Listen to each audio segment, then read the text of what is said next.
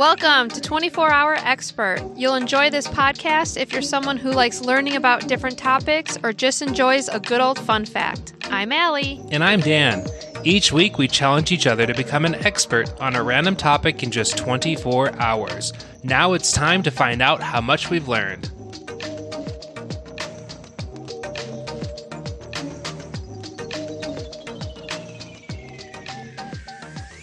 So we do these HelloFresh, and this isn't a commercial for HelloFresh, but they're pretty they're pretty good. Right. Yeah, we do them too. I'm just not a sour cream fan. Like I will eat sour cream in the form of like a sour cream and onion chip or like a cheddar and sour cream chip, but like sour cream not not not a fan. Okay. So we're eating these things. It's like a zucchini boat with rice, and I'm eating it. I'm like, oh, there's sour cream in here, and you know who is like, no, it's guacamole, and I'm like, okay, well, I know it's sour cream, but whatever. Like I'm eating it. And Yeah. then, so afterward, we always say like, "Oh, I like that one," or "No, I didn't like that one." I said, "I like that one. I just I don't want as much sour cream in mine next time." And he's like, "There was no sour cream." I'm like, "There 100% was sour cream in there." It's like, "No, there wasn't." I'm like, "I can go find the recipe card and look at the ingredients, and I will prove to you without even making the meal that there was sour cream in here." It's like, "No, there wasn't."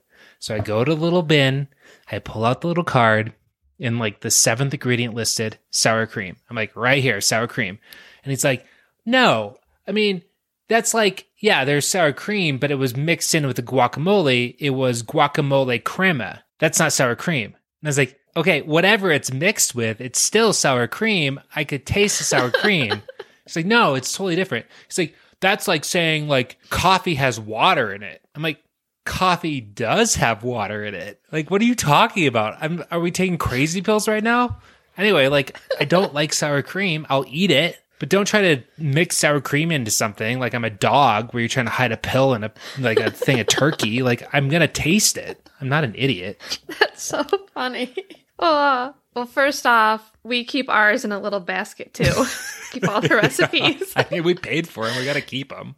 Oh yeah, because I figure you know there's some that I would make again that don't have like two like different of ingredients that it wouldn't be a pain to buy at the grocery store. Right. But we always do the same thing. Like, is this a keep or is this a, a no? Yeah. So I'm what I'm hearing is next time you like the zucchini boats, but you want straight guacamole, not the crema. The guacamole crema. Like, ugh. I just, I just don't like being told there's a different reality than I'm experiencing. yeah, that's so funny, and it's so funny to me that you're like, mm, there's sour cream in Yeah, this. like it's a very distinct flavor. If you can't taste sour cream or something, fix your palate. I would agree with that, but I like it, so Yeah. it doesn't bother me. I mean, I don't hate it. It's it's more of like a consistency slash visual thing for me. Like a big glob of sour cream is just not appetizing. And I think it goes back to back in the day. My family used to go to this thing called Golden Corral. It's like it's like a buffet. oh, I recognize the name. Yeah, I mean, Yeah. it's, hmm, I wouldn't go there now, but whatever. Uh, you could feed a family for pretty cheap.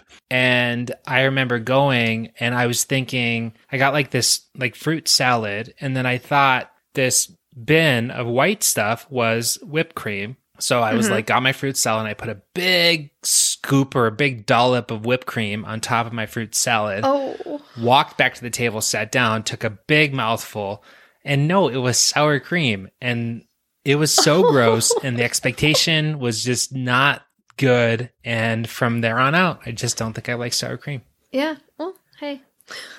Fair enough. Oh, but that's Yes. so horrible when you think Yeah. you're putting something else in your mouth. I also have a chocolate milk story about Golden Corral, but we'll save that for a different pod. Hey, Allie, Hi, Dan. you would think it's my episode this week. Oh, shocker. It's not. It's mine. or not shocker, plot twist maybe, but it's my week. Dun, dun, dun. Dun. And I have a weird one for you this week. I saw the Zoom invite and I did not understand what I was reading. So I was going to do Bigfoot. Okay. And he'll still show up in this. So if you're like into Bigfoot stuff, don't worry. We're going to talk about him. But while I was researching Bigfoot, I came across this term, cryptozoology. Right, right. Not an ology I've heard of before. No, me either. So I looked into it and it's it's funny. Basically what it is, it's the study of hidden animals. Okay. So, your Bigfoot, Yeti, Chupacabras, any of those kind of things Like a Loch Ness. that people claim to have. s- Loch Ness, that's one. Yes. Any of those kind of creatures that people claim to see or claim that there's evidence that they exist, this is the study of them. okay. So it is a pseudoscience classified by the scientific community as a pseudoscience. I am I'm actually shocked that one of your episodes is about pseudoscience. I mean, I know. I would never. numerology, astrology, black holes. Well, black holes were real. That's not. Black holes are Those real, are real. Dan. You don't want them to be real, but they're real. Yeah. Very on Oh, brand. gosh. Very on brand. Well, and I wasn't even intending to do this. I just, you know, I like folklore and urban legends, so I just kind of got down this rabbit hole of this cryptozoology. So that's what we're going to And do. here we are. so, like I mentioned, it's a pseudoscience that aims to prove the existence of creatures from folklore. We've very briefly talked about some of these creatures before. Um, I think it was the Jersey Devil we talked about in The Headless Horseman. hmm hmm So he would he I don't know why the Jersey Devil's a boy. It would fall under cryptozoology. Sure. And the creatures of cryptozoology are called cryptids. Cryptids. Okay. There you go. They're just generally the cryptids. so, and Dan, I threw this in for you because I know you like a definition. I love a definition. So, the Oxford English Dictionary defines the noun cryptid as an animal whose existence or survival to the present day is disputed or unsubstantiated. Any animal of interest to a cryptozoologist. Okay. I thought it was funny. They're like, oh, it doesn't exist, but cryptozoologists like them. Right. I, for the longest time, thought that unicorns were real. Um, yeah, I mean, like horse unicorns, probably not, but there's like narwhals, which are kind of like unicorns, like whale unicorns. you said horse unicorn, and I was like, uh, uh, oh, okay. Like yeah, like the body of a horse Yeah, with yeah, a horn, yeah. a unicorn, like a traditional unicorn. Yeah. And then just thinking about the Oxford English Dictionary, do you think they have a panel where they just once a year they get all the new words and then they vote to decide what's going to make it into the dictionary? I think so because isn't that what Webster does? Like they vote every year or decide. I don't know how they decide what new words are added. Right. How do we get on this committee? Well, there you go. There's an episode. Yeah, how do dictionaries work? Like who Yeah. decided the alphabet? Why does A come first and Z come last? I don't know, but I don't mind the A's first because Yeah. I'm A. Uh-huh. Number Also- one. You're number four. We could do an entire episode of why Canada calls Z Z. oh yeah. There you go. You just need to do words as a topic. Hey everyone, today's topic is going to be words. Off the Oh. rails. Off the rails. Let's go back. Let's bring it back around. Cryptozoology. It is considered a pseudoscience because it does not follow the scientific method. It is neither a branch of zoology or folklore studies, which I didn't know that folklore studies was its own thing, which that Wow. sounds fun. Yeah, we should major in that. I know. Well, I mean, I'm basically an expert in it now. Bloody Yeah, well, Mary. like the legend Bloody Mary, not real Bloody Mary. The Right. Jersey Devil, and now this whole topic. yeah, I mean, it's in the title expert, 24 hour expert. Exactly, exactly. Cryptozoology was founded by zoologists, so actual zoologists, Bernard Huvelman. I'm trying my best on that. And Ivan. I know. I even spell it out phonetically and I still get nervous. I just need to say it with more authority. It's not like anyone's going to go check me. Nobody. Nobody. Bernard Huvelman Uh huh. and Ivan T. Sanderson. Well, Sanderson sounded real. Yeah, that's easy. Yeah, because like the Sanderson sisters. So I recognize that word.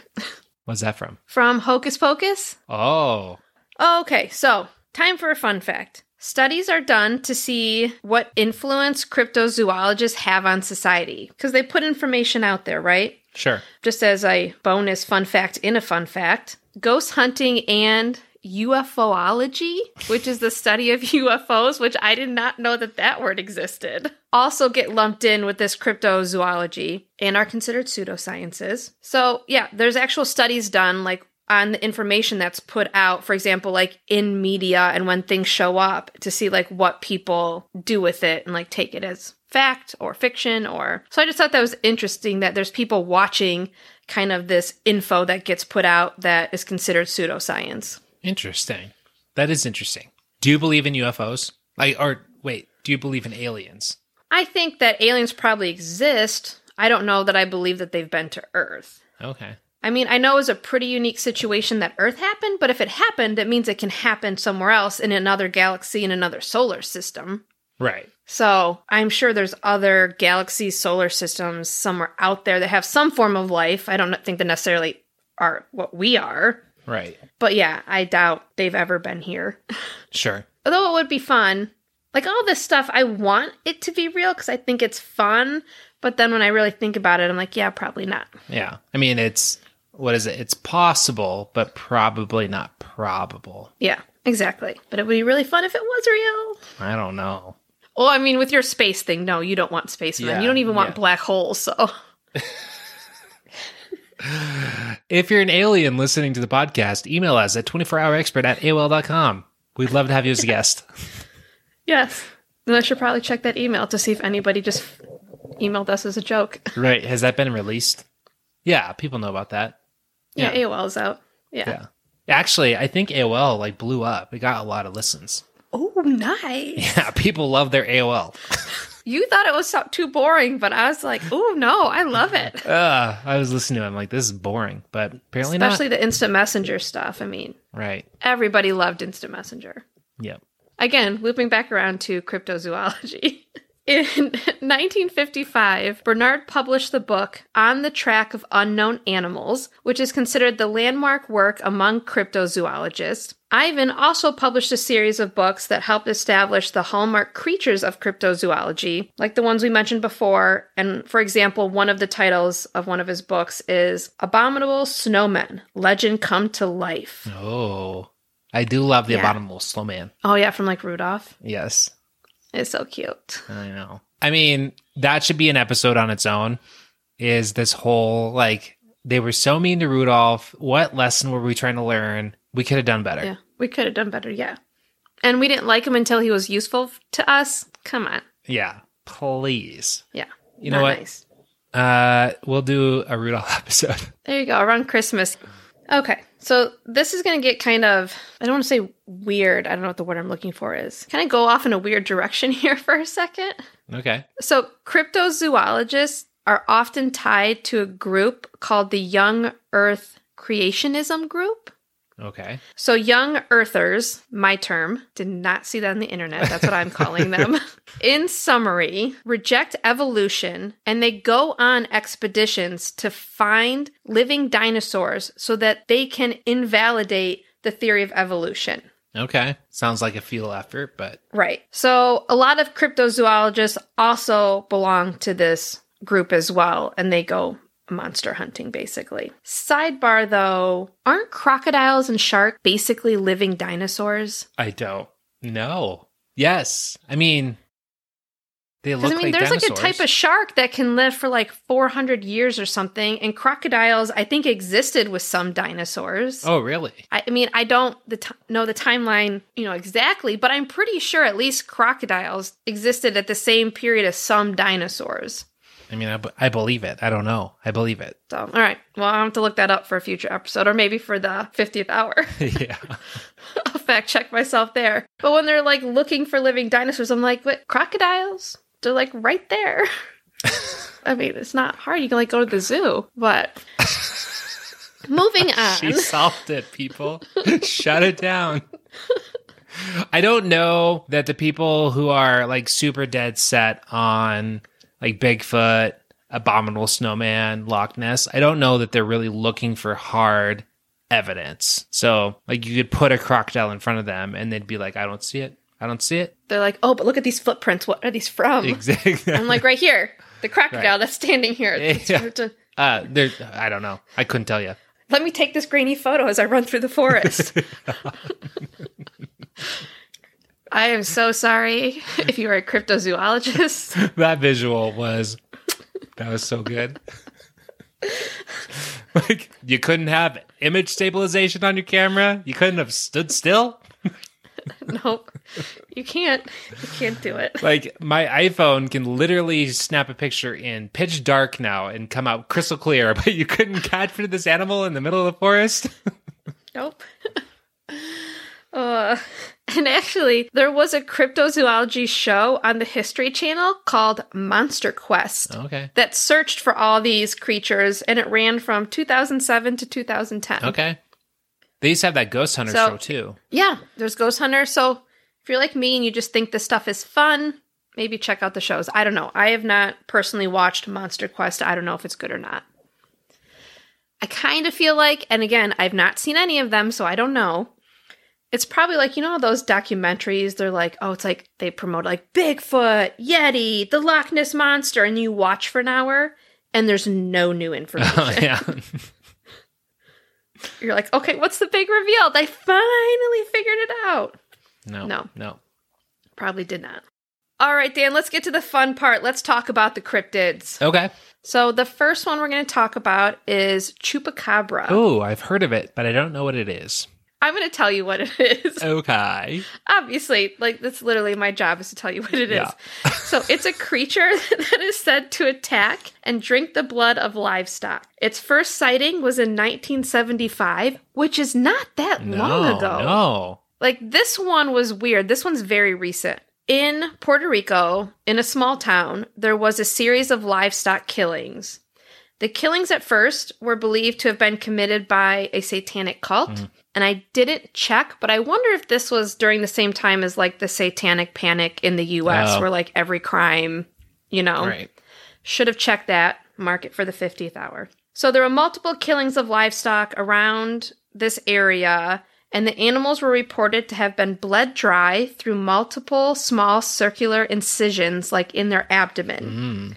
So the town that this was happening in started calling it the Vampire of Moca. Moca's the town. Oh, okay. Then in 1995, there were more attacks, again in Puerto Rico, with the blood being drained, puncture wounds, and a few months later, Madeline Tolentino reported seeing the creature. Oh, Madeline. So there's an eyewitness account. Yeah. So the name Chupacabra was coined by Silverio Perez okay.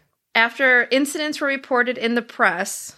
So I think they reported in the press, and then he started calling it chupacabra, from what I'm taking from how it happened. And there were other incidents of the same type of death happening in other countries, even in the United States. So this chupacabra or chupacabras are out there killing livestock. Okay. So, a gentleman by the name of Benjamin Radford conducted a five year investigation and wrote a book called Tracking the Chupacabra. Oh my god. So, what he found out was Madeline's report was heavily influenced by the movie Species that she had recently watched. Oh. So, how she described the Chupacabra is almost exactly how the monster in that movie looks. Madeline. So he thinks she had this movie in her head, saw a weird whatever, and then, you know, her imagination filled in the rest. Huh. Also, the blood being sucked out of the animals and them having no blood left was never confirmed by an autopsy by a veterinarian. They're saying that the animals were bled dry, but they don't know that. And actually, there was a veterinarian that checked out some of the animals and they were not bled dry. Oh. So that was They were just dead. not. They were just dead. Something killed them. Oh. So there was a gentleman by the name of Barry O'Connor who actually went to the University of Michigan. Okay. Go blue. So, yeah, go blue. Or I'm sorry, I should not say that. Go green, go white. University of Michigan is go blue. So he concluded that the animals in the United States specifically that were being called chupacabras were simply coyotes that were infected with a specific parasite that gave them the characteristics of what people were describing the creature as. So virtually hairless, thickened skin, rank odor. Because the coyotes have this parasite and are in a weakened state, they are more likely to go after livestock versus hunt because mm-hmm. they are weak and they can't hunt. So like, okay, I'm going to break into a farm and kill some livestock. Right. So that's chupacabras for you. Break into a farm. As if the security is just like top notch. I know. It's got to be like the Mission Impossible drop through dun, the dun, dun, fence. dun, dun, dun, dun, dun, dun. Ooh, we probably can't use that. I'm sorry, Daniel. I don't. I don't even. What was that? Uh, I have no idea what you were trying to do. Um, was that like a car screeching its tires on the ground? Um, no, I always thought that chupacabra was the thing that sat on your chest when you woke up in the middle of the night. Have you heard of that? Oh, no, but I want to know what it is. Oh, okay. So there's a lot of science behind this, but basically it's called it's a form of paralysis that happens when you're sleeping, and a lot of people experience this. But you're like semi-conscious or conscious, but your sleep is you're still like your brain thinks you're sleeping, so you're paralyzed. Okay. And a lot of people because this happened back in the day when we didn't have science. A lot of people Right. thought that it was like some demon that used to sit on your chest and make it hard to breathe and made it so you couldn't move. But it's just really like a scientific ah. phenomenon that happens with the way your brain sleeps and your body and all that stuff. Right. But I thought that that monster that sat on your chest was a chupacabra. No, I don't know what Ah. it is. So yeah, I've heard of that condition, but no, I haven't heard that like lore before. That's cool. I'm gonna have to look into that. All right, Dan. So next one, we're gonna talk about Bigfoot, the man, the myth, the legend, Yes, Bigfoot or the woman. or the woman. Yeah, I guess we don't know. I mean, by definition, there would have had to been a big woman, Bigfoot woman. Yeah, exactly. Yeah, I mean, there's a whole flock of them. Maybe herd. I don't know. I don't know what they travel in. Pack. A gaggle. yeah, whatever they travel in. That is actually interesting because you always hear about like the lone Bigfoot, but okay, whatever. Just talk about Bigfoot. But yes, you always see it as a single entity. You never see it in a group or see multiples. Yes, I agree. right. Like what is it what is it multiplying with? Has something, right? If it's still existing Yep. or Yep. was even created, I guess. Bigfoot actually has a bunch of names, and I knew some of these were the same thing, but not all of them. Sasquatch, mm-hmm. same thing. I heard that one. Sure. Wendigo or Wendigo. I'm not quite sure which ones are connected. I've heard of that creature, but I didn't know it was the same thing as Bigfoot. Okay. And then a Rougarou, which I've also heard of, but did not know was the same thing as Bigfoot. I didn't know that was the same. I have heard of that though. Bigfoot, obviously known around the world. Stories go back beyond recorded history. And there's actually some people that believe that I had never heard this before and thought it was interesting. Some people believe that, that Bigfoot appears as a warning, telling man to change his ways. So in times of, you know, bad things are happening, he'll show up and it's like a sign. Oh, kind of like Bloody Mary. okay, yeah, exactly. You're about to die, buddy. Sorry. Could you imagine? Someone just shows up like, "Hey, uh, just so you know, you're gonna die." Sorry. Bigfoot comes out of the woods. You guys are fing this all up. And then he disappears. Oh, you got it all wrong, people. Yeah. Bigfoot is typically described as an ape or human like creature. He's covered in hair. He's up to eight feet tall. Bigfoot is reported to inhabit the forests of North America, and there is a lot of evidence of Bigfoot's existence, including footprints, pictures, and videos, many of which are grainy. You can barely tell what they look like, or have mm-hmm. been found out to be hoaxes. I mean, it's 2021. This is the second time we've done this joke in this episode. Like, we have Nest cams, we have Ring doorbells, we have iPhones, we have Samsung Galaxy phones, we have GoPros. There is no way that you can't get a good video of this creature in 2021. Right? I mean, they literally, for a creature we're going to talk about a little later, took like helicopters with infrared cameras to look for heat patterns that could possibly be this creature. Mm-hmm. If we want to find something, we're going to find it. I can look up your house on Google Maps and I can find out if you were parked in your front driveway or not. Like, come on. I know. I know. So, mainstream scientists consider Bigfoot to be a combination of folklore, misidentification, and hoax, obviously. Wait, it's not real? No, no. Oh. Well, I mean, we we have no concrete proof. I guess I can't, with hundred percent certainty, say Bigfoot doesn't exist. Okay, good. Keep the hope alive. So maybe in our next hour special, we will. Special guest is Bigfoot. so there are actually petroglyphs. It's like rock paintings Oh, okay. that are between 500 and 1,000 years old at the Tule River Indian Reservation in California that depict a group of Bigfoots that they refer to as the family, and the local tribespeople call the largest of the glyphs hairy man. Hmm. Okay. People have been reporting Bigfoot for a very long time. Yeah. I did love how you said Bigfoots. I would have I would have expected it to be big feet.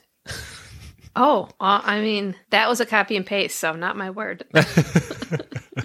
so the name Bigfoot comes from a gentleman named Jerry Crew, who coined the term in 1958. He was a bulldozer operator for a logging company and discovered a set of large 16 inch human like footprints deep in the mud in Six Rivers National Forest. He's the one who used the term Bigfoot when he was telling people about this, and he claims to have seen these same large footprints at previous job sites. Okay. And this is just a fun fact before we move on to our next cryptid. Um, this is from the National Guard. The Western Air Defense Sector, Washington Air National Guard, adopted the mascot of Bigfoot and operates 24 hours a day, seven days a week, monitoring the skies of nearly 73% of the United States and Canada. Just like Bigfoot the legend, the sector is rarely seen and rarely heard, but rest assured, it continues to observe and, if necessary, serve as a messenger of warning. I don't understand. Oh, so like the um, air defense sector of the National Guard adopted Bigfoot as their mascot, and they do like air surveillance. Oh, oh. So like if there's any like missiles coming in, they would like warn us. Yeah, so they just kind of silently patrol the skies, but their mascot is Bigfoot, which is cute. Yeah, that is cute. It's a little freaky that they're up there, but I guess it's good someone's watching out. Yeah, exactly. Somebody's always watching us. All right, Dan, our next cryptid, the Yeti and or the abominable snowman. Isn't that just like snow Bigfoot? Yeah. my first, like literally the first words on my paper, like Bigfoot. is an ape like creature reported to inhabit the Himalayan mountain range in Asia. Okay. Again, big footprints, sightings, photos, video recordings all exist as evidence. And folklorists, didn't know that was a word, trace the origin of the Yeti to a combination of factors, including Sherpa folklore and misidentified either bear, yaks, or langur monkeys. Okay. So they think the abominable snowman is probably just a misidentified creature. It is also called the Mete, if I'm pronouncing that right, in Himalayan folklore. And the Yeti is believed to be part of pre Buddhist beliefs of some Himalayan people. And the Lepcha people worshipped a glacier being, air quotes, glacier being. Mm-hmm. As god of the hunt, and he carries a large stone as a weapon. Oh, okay. So I just thought that was interesting that he kind of like played into their beliefs. Yeah. You know, right. like he was an actual god of something. Yeah. So in 1951, this is probably one of the most popular pieces of evidence that there is floating around about the Yeti, Michael Ward and Eric Shipton found and photographed a footprint in the snow in 1951. Daniel, be happy if you look it up. It's very clear. Okay. And they even like had the presence of mind to lay their like snow axe next to it so they had scale for oh. the footprint. Oh, okay. So they were on a Mount Everest reconnaissance expedition when they came across this footprint on a glacier. And I did watch a clip from the National Geographic where guys in modern day, I don't know exactly what year modern day, went back to the glacier and were trying where this photograph was taken and were trying to find evidence. Okay. It's not like they had Photoshop back then. No, they did not. Yeah, it was 1951. And I'm just impressed that they were like, oh, let's lay our ice axe here so we have scale. Right. You know? Right. I'm going to look this up. Okay. Oh, oh, it's like a weird, like looks like a monkey foot. It really does. It really, really does. I wonder how that could be explained, though. I mean, they could have just made it. Well, Allison. I mean, I'm not calling them liars. I don't know. I guess was it just the one footprint? I don't know because there was another picture. I'm not sure if it's from the same people. That was a whole trail of footprints. I see those here too, but but those weren't like the trail wasn't up close. At least the one I looked at. Right. Okay. Um, Yeti, if you're out there, please email us. We'd love to have you as a guest. Love it. Would be ecstatic. We'll even travel to you. Oh, I don't think that's in the budget.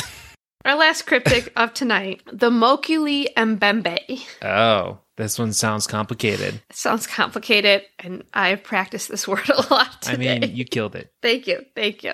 So, it, the meaning of the name is one who stops the flow of rivers. Like a dam. Yeah. it's like an animal dam.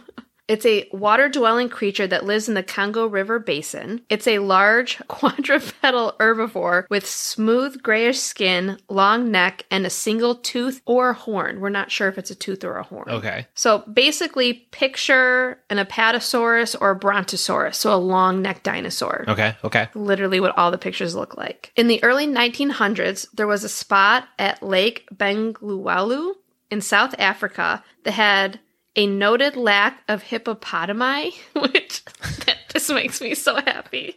That word, it's hippopotami. Yeah. Like one day people were walking along and they're just looking around and you're like, you know what? There is a noted lack of hippopotami in this area. Yes, natives said it was because there was a large hippo killing creature that lived in the lake. Oh no. But also, I mean, I've not personally seen a hippo besides like outside of, you know, zoos. Sure. But they're big animals, and I've only seen like the pygmy hippos. And if I curled up into a ball, they're probably bigger than I am. So, what kind of creature kills something that big? Wait, Besides like man and hunters, you know what I mean? can we can we go back for just a second? Yes. I I don't know if I misheard, but I think you said I could curl up in a ball and they are bigger than me. Of a pygmy hippo. Oh, okay. I don't know what a pygmy hippo is, but I'm I'm sitting here thinking, Allison, you don't have to curl up in a ball. A hippo is bigger than you. Yes. I mean, a regular hippo, yes. Pygmy hippos are just like small hippos. Like a pig hippo? No, I mean, it's still a hippo. It's just like a small variety of hippo. I'm googling it. Oh,